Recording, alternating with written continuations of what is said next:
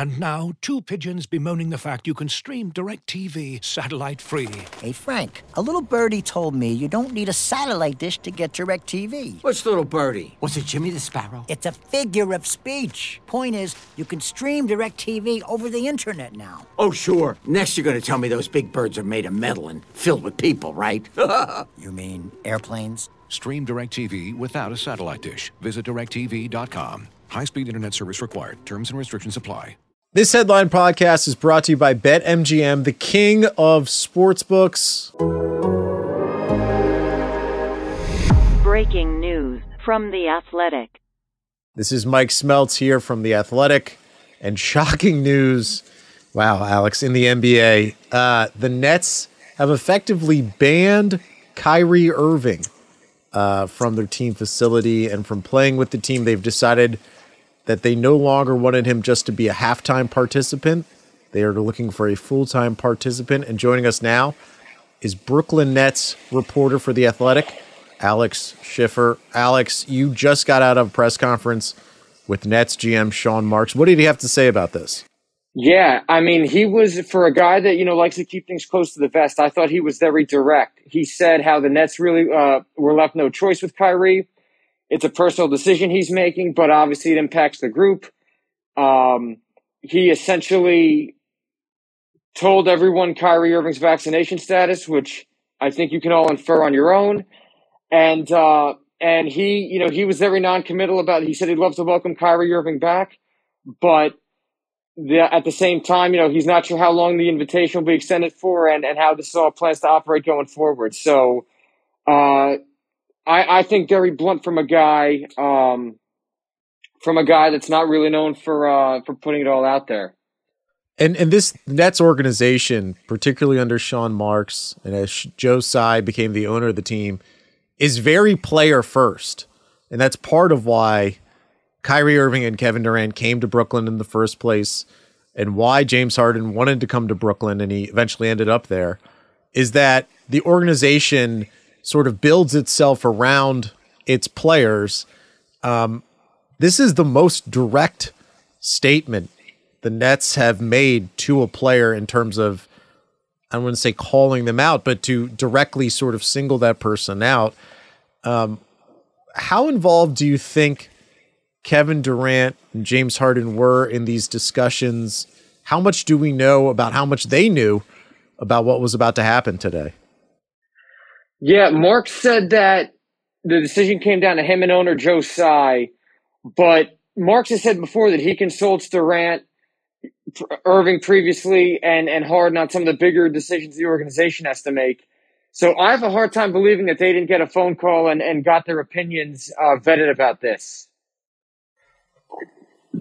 Do we know how Kyrie has reacted to the news? I've been searching his Instagram page for some type of veiled message that he typically sends out. Have have we heard anything at all from his side? I asked no, nothing that I could find. I asked Sean specifically, you know, how did Kyrie react to the news? I understand you don't speak for him, Sean, but how do you think he took it? And did you do this in person, over the phone, etc.? And and he that's probably the one time that he was bland today. He said, you know, uh, the team is off today, so no one was in the facility, and uh, and he didn't want to kind of elaborate into all that. But you know, he said he's assumed that Kyrie's not happy about this so that that's the big mystery right now. Is is did he understand? Is he pissed? We don't know. And and uh, and Sean didn't seem interested in elaborating on it. It seems obviously pretty clear what the resolution. I mean, there's many different ways this could go, but what the Nets are looking for exactly is Kyrie Irving to get vaccinated. Is that correct? That's it. I would agree with that. Right. And and Sean Marks was even asked specifically about Kyrie's vaccination status and essentially said we wouldn't be here if you know if he was uh, vaccinated. Let's let's look at the basketball situation for a sec. Kyrie Irving, obviously, he actually had a great season last year. Um, I think he was like 35 and 5 over the season, shooting 50, 40, 90, some incredible offensive statistics. But the team has Kevin Durant and James Harden and a bunch of other really strong role players. You know, how does this impact the Nets rotation that for now, Kyrie Irving is not a part of it in any scenario.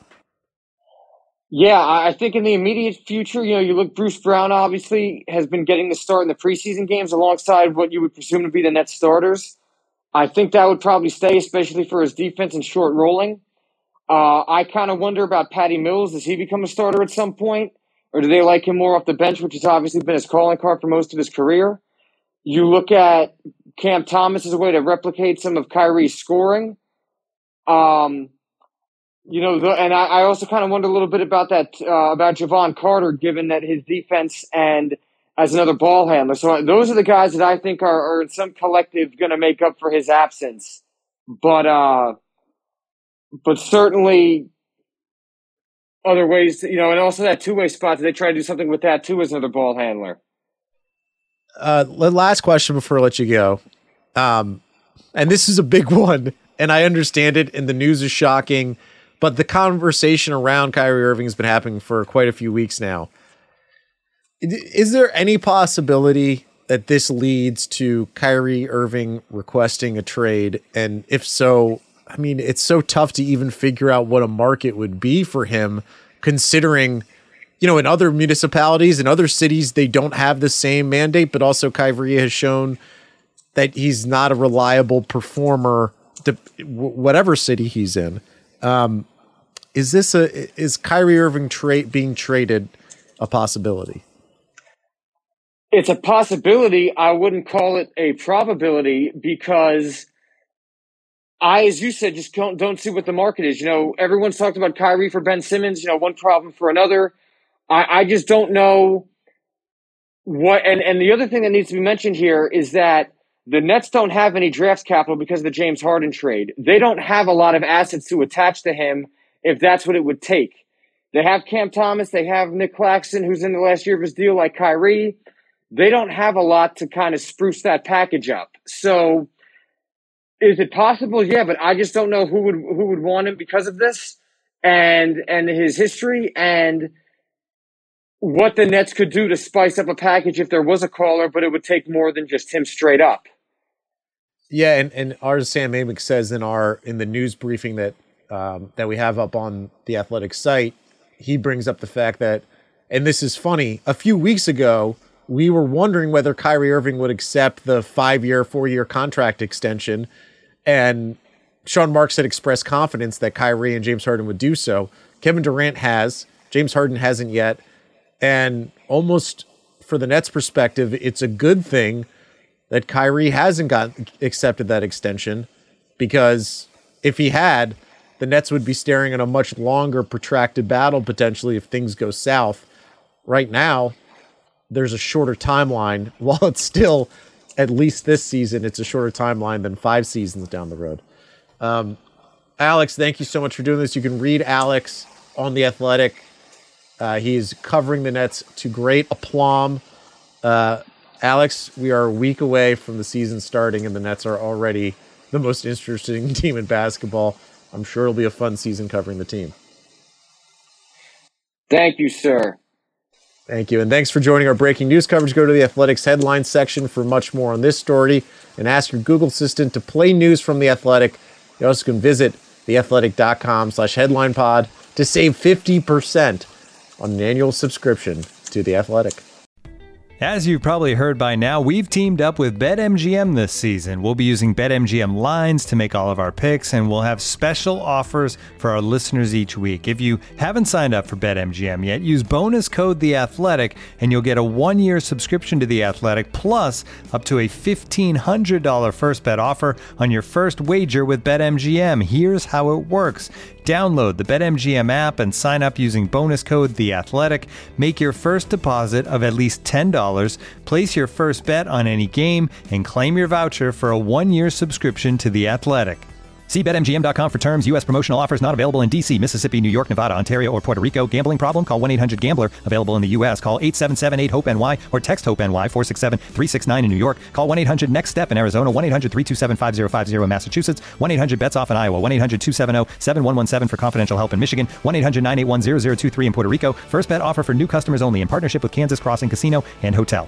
Don't forget, if you haven't signed up for BetMGM yet, use bonus code The Athletic, and you'll get a one-year subscription to The Athletic, plus up to a fifteen hundred dollar first bet offer on your first wager.